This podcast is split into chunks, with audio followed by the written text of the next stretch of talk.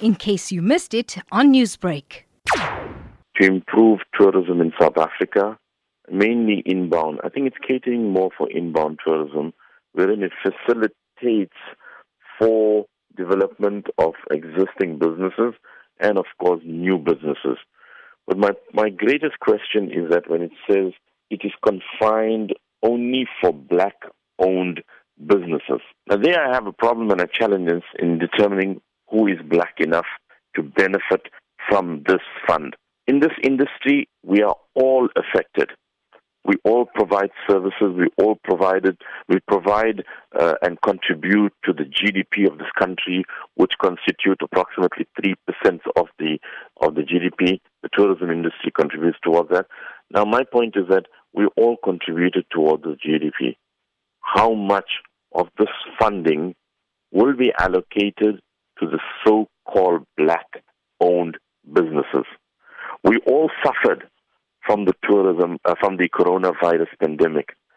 And I don't know how much of this will be affected. Most of the small owned black, so called black owned businesses are affected by the pandemic. What would be some of the financial constraints that you are hoping this fund can offset? When I look at when I look at the people that have set those funds up, which is the government, the public sector, and the commercial banks. When you look at that, you see that the funds have come from various sources. This would be more, would be helping the tourism industry in, in a whole and not just in confined spaces.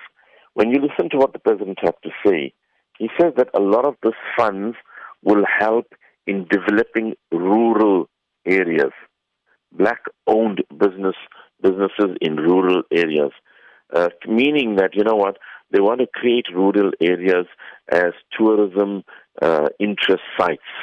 The ailing, the industry is currently ailing in the tour, in, in travel and tourism.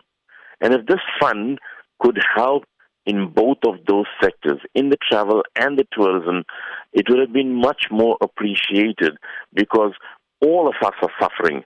But Nazir, have you received any sort of financial compensation during that pandemic uh, previously? No, I haven't. And I've checked with quite a few of my colleagues in the industry. We haven't received. And that's the reason why it hurts that we should be considered in projects of this nature so that there's an overall benefit to everybody and we all will be able to focus on a better South Africa for in and outbound tourism.